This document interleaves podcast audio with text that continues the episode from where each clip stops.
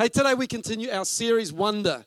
You know, how many people have gone through Christmas enough times that actually sometimes we can lose the wonder of Christmas? It's like actually we, we get caught up in the busyness and the and the and the, the hard part of Christmas, which is just trying to get through to December 25th. And actually we can lose the wonder. What I love about the series is that little tagline, still in awe. I'm still in awe of Jesus who gave everything, who gave up heaven and came and lived on this planet so that we could have life, selflessly gave of himself so that we could have relationship with God.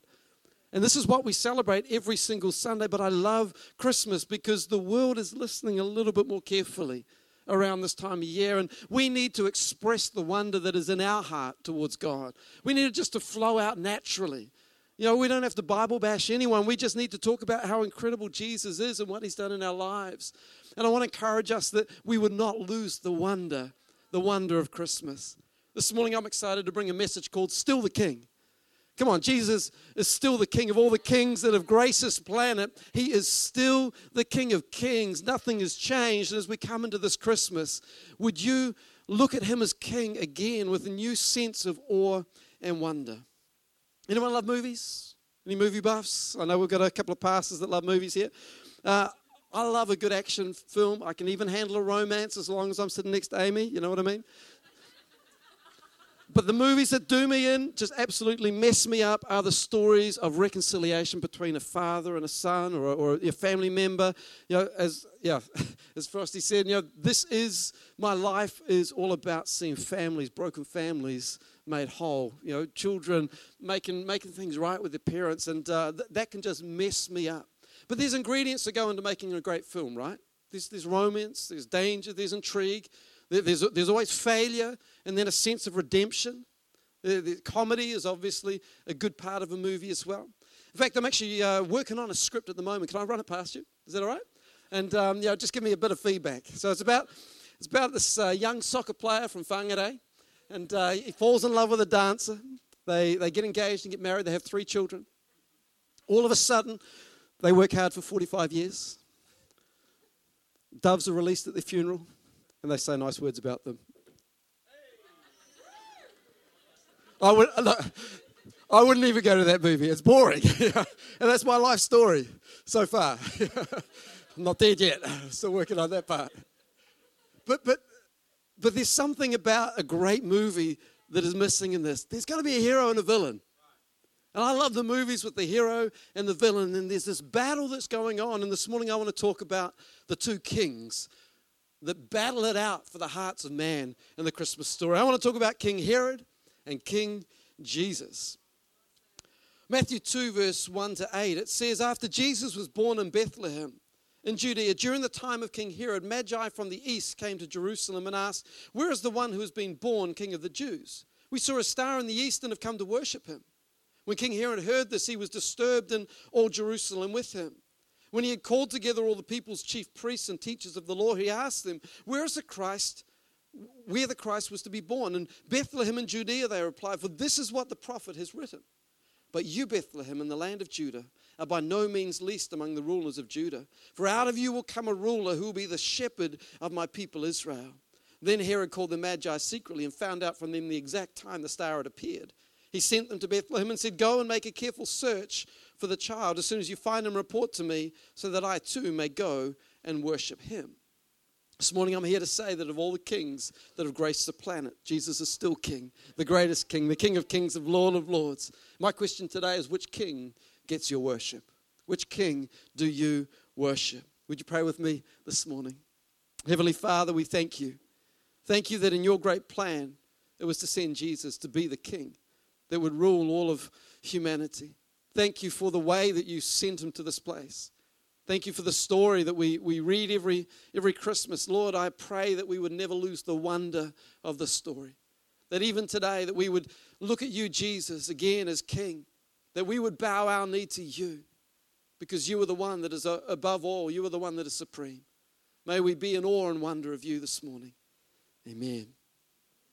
Kings right throughout history have made a mark.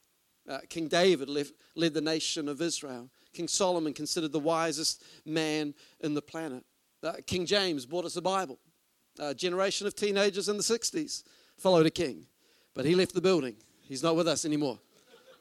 But there have also been evil kings, and one of them, and I want to focus on him today, destroyed a generation of innocent children through jealousy and insecurity.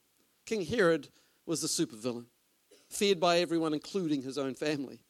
Matthew 2 3, we've just read when King Herod heard this, that there was going to be a new king, he was disturbed, and all Jerusalem with him. Now, on the surface, we could read this and say that there was an empathy felt between a king and his people. The king was disturbed, so the people were disturbed. You know, the, we, we celebrate as family. When one person's happy, we're happy for them. When someone's sad, we're sad also. And you could, be, you could be led to believe that they were disturbed because they had an empathy with the king, but that's not why they were disturbed. King Herod, he was a bad dude. He was a bad, bad guy. This is the guy who was so worried that no one would grieve at his funeral that he set a plan in place to execute a bunch of noble men at the time of his death, so at least there would be mourning in the kingdom when he died. That's the type of guy we're talking about. Fortunately, sanity prevailed, and when he died, they didn't follow through with that plan. But that's what he ordered. This is the king that was leading in a time where being a follower of God was a dangerous occupation. Of all the villains in history, Herod was particularly nasty. He was a brutal man, killed his own father in law, several of his ten wives, two of his sons. He ignored the laws of God and put heavy taxes on the Jewish people just so that he could build his own lavish projects. He was a schemer, kind of climbed, clawing his way to the top through political alignment with, with the right people. He met Octavian uh, during one of the civil wars, and uh, Octavian became the Roman Caesar, Augustus. Now, if you don't know much about Caesar, a couple of really important things to know about Caesar. Uh, he's responsible for, number one, the haircut. Have we got that one? sported uh, through the 90s and 2000s. I wore one of those. Not quite as good as that one. But also, most importantly, the, the salad. Also to be had with chicken. Um, but uh, two very important things that might be helpful for someone here today. But you know, once Herod was king, he launched an ambitious building program both in Jerusalem and the spectacular city port or seaport of Caesarea. Caesarea named after Caesar. Yeah, a bit of a suck up right there, isn't it? It's like, Caesar, you're amazing. I'll name a city after you. You can give me a bit of a tax break and all that kind of stuff. But he also built Mount Herodion. That's right, he built a mountain. We all need a mountain, right? He built a mountain and so he could sit on top of that mountain and say, Look at me, how amazing am I? Also built Masada, this, this fortified city right on top of a hill because he was paranoid, absolutely paranoid that people were coming after him. The Jewish people sat under an evil, self seeking, tyrannical king, and God was about to change the scene. This is the part of the movie where Bonnie Tyler comes out singing, We Need a Hero. and into the story came Joseph and Mary and a little baby born in a manger. Not the part of the story you're expecting. Not quite what the people were even expecting. Not born into privilege, but certainly in the bloodline of, of royalty but it's someone that was spoken of through prophecies throughout the generation. Matthew 2 5 and 6. In Bethlehem in Judea, they replied, For this is what the prophet has written, but you, Bethlehem, in the land of Judah, are by no means least among the rulers of Judah, for out of you will come a ruler who will be the shepherd of my people, Israel. Now, the Israelites they had a checkered past when it came to kings. See, see, the people, they said to God, We want a king. We want to be like every other nation. So give us a king like they've got. We want, a, we want a king with skin on, or God with skin on. God says, It's not a good idea. I want to be your king. I want to lead you. I'll provide for you. I'll fight for you. I will protect you. The people said, No, we want a king. So they got Saul, big, tall Saul. But Saul was lacking in character. He could have gone on, he could have done great things, but he missed the mark. And right throughout the history, there were more bad kings than there were good kings. And so the people had this warped perspective of what a king was supposed to be like. And so they were looking for a particular king, preferably one that would march in a, into, into, battle with a, with, a, with a white stallion and an army behind him. And enter Jesus. Not quite what they were expecting, and yet exactly what God showed the people needed. This morning, I want to look at two contrasting views of these two kings in the story.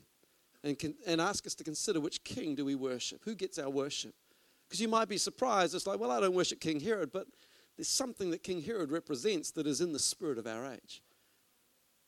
When we look at, and as, as we study it together, uh, you'll see actually that some of those things can actually rise up in ourselves and we can end up worshiping without even realizing it the wrong king. But I want to say that we, we have the opportunity even today to bow our knee again to Jesus, the King of Kings. The first thing, and you can write this down, it's in your notes this morning.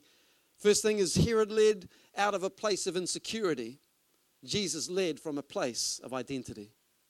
Herod led out of a place of insecurity. Jesus led from a place of identity. Matthew 2, verse 8 Herod sends them to Bethlehem and said, Go and make a careful search for the child. As soon as you find him, report to me so that I too may go and worship him. And again, it sounds like a nice king wanting to go and worship and honor a newborn king, but no, he's wanting to kill Jesus. And just to make sure that he gets Jesus, he wants to kill all of the kids. See, when our decisions are made out of a place of insecurity, the outcome is purely focused on ourselves. See, jealousy clouds our judgment. When we're making decisions trying to preserve our own reputation or our own worth or our own value, we're not looking at others, we're looking at ourselves. We become egocentric, centered around our own ego, our own security. And that's what insecurity comes out of. This desire to control everything to make sure that we stand in the right place considered to others. Herod was all about reputation, his standing before Caesar, his own slaves, his army, his household, his own family. I mean, I love his title, Herod the Great. It's like, yeah, nothing subtle about that one, right? I'll tell you what, if you've ever got to get up here and say, oh, I'm a man of God, you're not the man of God. Truly. And I've heard it said before, and it's not a good thing. If you've got to say you're something, you're probably not. If you are, you carry it and people know it. But if you have to go and put that title on top of somebody in order to control them, then you're probably not that person. Who we are comes out of us very, very naturally, good or bad. How about Jesus? No insecurity in this man. No insecurity whatsoever. In fact, as Jesus was about to enter ministry, Holy Spirit leads him out into the wilderness for 40 days. He doesn't eat anything. He's fasting. He's, he's tired. He's hungry. He's probably even hangry, potentially. Except Jesus, he didn't sin, so, so, so maybe he wasn't hangry. But he would have been exhausted. There would have been something in him just hanging out for some food. Just a couple of loaves and fishes, that's all I want. And the devil comes at that moment. Anyone ever identified with that? Anyone ever found themselves at the weakest point where things are about as bad as it could get, the devil gets uh, one more and gives it a twist. And it's like you go down another level. And what was the devil coming after? Well, listen to the statement. The devil says, If you are, if you are the Son of God, take this stone and turn it into bread. What was he going after? Jesus' identity. He was asking Jesus to prove that he was the Son of God. But he didn't need to prove that he was the Son of God. Why? Because his Father had just told him he was. Here we go, back here. Luke 3, verse 21 to 22. When all the people were being baptized, Jesus was baptized too. And he was praying, heaven was opened, and the Holy Spirit descended on him in bodily form like a dove. And a voice came from heaven, and this is God the Father speaking You are my Son, whom I love. With you I'm well pleased. Now, we don't know if Jesus had performed any miracles up until then. What we do know is they weren't recorded. So we could probably safely assume that he hadn't done a whole lot of great works or miraculous works at this stage. So God wasn't saying, This is my son, he's a miracle worker, he has done so many great, incredible things. He's just saying, This is my son, I love him, and I'm pleased with him. And I believe God's wanting to say to some people here today, You are His son, you are His daughter. He loves you, He is pleased with you. Full stop, period. That, that's enough. But I haven't done enough, or I've been a bad person, or I, I did that thing last night that I knew I shouldn't have. You are loved. You are His son, you are His daughter. That's enough. That is what grace is, my friends. Grace says, I don't deserve it, and yet He gives it anyway. Love and acceptance and identity as a child of the Most High God. That is what we have as a gift from God. So Jesus responds. He, he, doesn't even back it up. Yes, I am. I am the Son of God, and here's why. You know, we would moan and whinge and complain, but he says, It is written, man shall not live on bread alone, but by every mouth that proceeds from the mouth of the Father. Every word that proceeds from the mouth of the Father. It's like, I don't even have to argue this. And I'm not even going to try and come up with a clever comeback. I'm just going to state the word of God because that is who I am. Herod led out of insecurity. Jesus led from a place of true identity. See, when we serve the king of this world, it's all about what we do, it's all about who we are. But when Jesus is king, it's all about whose we are. Who do we belong to? When we surrender our lives to Jesus, we become a child of God, and our identity is in Him, not in what we do. I'll tell you, I spent too many years in a place of insecurity, trying to please people, trying to, trying to keep this whole thing called the church together as if it was mine. And it never was. Jesus said He was going to build His church. And I was there as an insecure leader, pushing people down because they had a better idea than me. And, and thinking that that person was better than me, so I won't promote them. I won't give them a chance to shine because what if they're better than me? I'm so glad I moved past that. I'm so glad I'm a part of a church across these six locations with absolute geniuses around me. I love it. You have two of the most phenomenal preachers on the planet right here. And you know that. And I know that. And I celebrate that. And I don't have to try and be them. I just got to be me. And, and I think that's our biggest problem, especially in the church, if I can say that.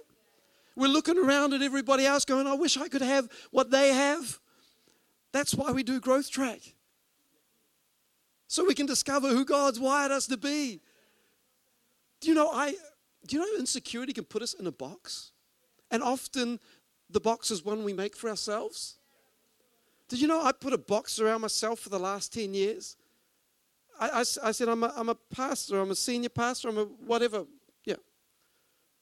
I, I've got these kids' books inside of me, and it's like, but I can't do that because I'm a. I, I kind of box myself in until finally God says, Well, I gave you a talent, Mike, will you use it? Or will you bury that talent, or will you dig it up and actually do something with it? So, yes, I happen to pastor a church, and I'm also a children's book author. Thank you very much. It's like, finally, you know, duh, work it out. And I believe that there's some people here today. This is a word that's going boom, boom, boom in your heart. Because there's something creative in you. There's something in you that you've actually held back, you pushed down. And today God is saying, come on, wake it up. Wake up that gift. Fan into flame that gift that, that God's put on your life. That thing you've got to create, that thing you've got to build, that business you've got to start that relationship that you've got to go after. God has got that in you already. Delight yourself in the Lord, He will give you the desires of your heart. That thing that's in you already is something that He's put in you. But delight yourself in Him. Second thing is King Herod served himself. King Jesus served the needs of others. King Herod served himself. King Jesus served the needs of others. Matthew 2:16 when Herod realized that he had been outwitted by the Magi he was furious and he gave orders to kill all the boys in Bethlehem and its vicinity who were 2 years old and under in accordance with the time he had learned from the Magi. See Herod could have just let it go. He could have gone, "Ah, well, look, I'm still king. If he really is king, I'll kill him later." But no, no, his insecurity serving his own needs, he took the whole resource of his kingdom and he wiped out hundreds, thousands, maybe even tens of thousands of children, innocent lives. These, these are kids in his own kingdom. These, these are his kids. And he kills them all because he was serving his own needs. Jesus, on the other hand, he showed leadership that began and ended with a servant heart. Mark 10 45, for even the Son of Man did not come to be served, but to serve and to give his life as a ransom for many. That's why here at Elim, we're all about servant leadership. That's why it's not about titles, it's not about positions. It's about everybody finding their gift and serving passionately with all they've got. And, and I think that's so important for today. We're so into getting that title, getting that, that whatever it is. You know, you, know, you go straight into that conversation with, with a new person. What do you do? Where do I rank compared to you? You know, that pecking order. Where do I, where do I sit in terms of my importance over and above you? Let's not be about that. Let's not be about that. I, I remember at one of our growth tracks up in Whangarei, someone said, So what do we call you? I'm like, Mike? I said, you know, it was like Pastor Mike, as a reverend. I, I said, well, okay. I said, what, what do you do for a living? She said, I'm, I'm a financial advisor. I said, cool. Right. You call me Pastor Mike if I can call you financial advisor Lee every time we see each other. I mean, it's dumb, isn't it? It is. It's, it's, it's ridiculous. We don't need to put put a title in front of anything because we're here to serve. We're here to lay down our lives for others. And we are never more like God than when we serve others. Doesn't it feel so good to know that every time you let someone into the car park and you wave and you greet them, every time you serve a coffee, every time you hang out with the, these incredible kids, that you could be leading somebody into an eternity with Jesus? I mean, you're never more like Jesus than when you're laying down your life and serving someone else. That's why the Dream Team t shirts are all over this place because you guys are living the dream. It doesn't get better than this. You could earn all the money in the world and it will mean nothing compared to what you're doing right now, which is opening up your home and saying, Come on, welcome in. I want to introduce you to my king. His name is Jesus. Any Kanye fans in the house? What? What? I know I could divide a room, and I probably have already. And you, you, can, you can have your opinion, whatever you like, and I'll have mine. All I can say is somebody that stands up and titles his album Jesus is King. He's a fan of my book. And you know what? Thousands of people are coming to Christ as a result of it. And one of the, one of the key phrases that Kanye uses, and I'm not necessarily promoting Kanye here, but one of the phrases he uses, I'm a service to God. My life is service to God. When we understand that, when that becomes who we are, everything in life actually makes a whole lot of sense. Do you know we stop striving? Pushing, tr- tr- trying to climb the ladder. You know, Jesus said, when you go to a place, a party, go to dinner, don't go to the top seat at the table. Just, just kind of take a low road. Just kind of drop in there, just subtly in the background. Because if somebody wants to promote you, they will. I mean, I've employed enough people over my 20 plus years as a boss to work out it's not the person that comes to me and says, I'm ready to preach, give me the microphone. they don't get it. But when I'm walking through the building and I see a 16 year old picking up rubbish, putting it in the trash, opening the door for somebody who needs to walk through, that person that's staying around after, is there anything else I can do? I'm going, oh, I am going to watch you. Because, man, I think we could teach you how to preach. I reckon we could work on some of those skills and, and, and those things that you might need to do ministry, but you have got the heart that is right. And you watch every single person that's come through leadership in this place. They haven't come in here because they're talented. I mean, we, we're all not that talented. We've just, we've just simply said, God, yes, many, many, many, many times. Yes, God, I can do that. My children's ministry started when my pastor, I was 14 years old, says, We need someone to run the creche. I turned to my mum, I was 14 years old, and said, We can do that. Three years I spent serving kids. That was how it started for me. And then the next thing comes, and, and it's not about getting a promotion. Do you hear me? Because some people actually, you are fifth in your company, and you are in exactly the right place. Don't think that you've got to be number one because maybe you're not called to be number one. Some do, but that's a whole lot of talent to carry. Some of us, I've worked out. My role is to serve Stephen Becks and the senior pastors of this church. I know my role. And I'm so excited about that. I don't have to chase somebody else's vision because I got one for my own because I know who I am. And I pray that you would know who you are today. I'm here to remind us all that there is still only one King Jesus, who led out of a place of identity, not out of insecurity. He laid down his life for us, he served rather than serving his own needs. And today, I don't know where you're at. I don't know where your relationship with God is. I don't know whether you would say that Jesus is your King. But our prayer is that today you would bow your knee to lay down what you know of God, what you think you know, maybe what you've heard, maybe even what you've experienced. And you would look at Jesus, just Jesus in this moment, who he was, what he did, how he lived his life. You might have a lot of questions about faith and religion and all of that. And, and, and all of those can come in, into other conversations. But right now, today, I would invite you to consider Jesus. Jesus, who came and gave up every right of heaven, lived as a human being, suffered immense persecution and torture to the point of death. Why? Because you and I needed salvation. You and I needed saving from sin that separated us from God. And in a moment, I'm going to pray a prayer. I'm going to invite you to pray this prayer with me, simply saying, God, I acknowledge that I have sinned. I've, I've fallen short of a standard that you would set in your law. God, I'm sorry. I, I was wrong. Please help me to turn from my old way of living and I, I want to follow you. I want to I want to bow my knee to the King of Kings and the Lord of Lords. Who gets our worship today? Would Jesus get your worship? Would you worship the King this morning? With every head bowed and eye closed, would you, would you pray this prayer with me?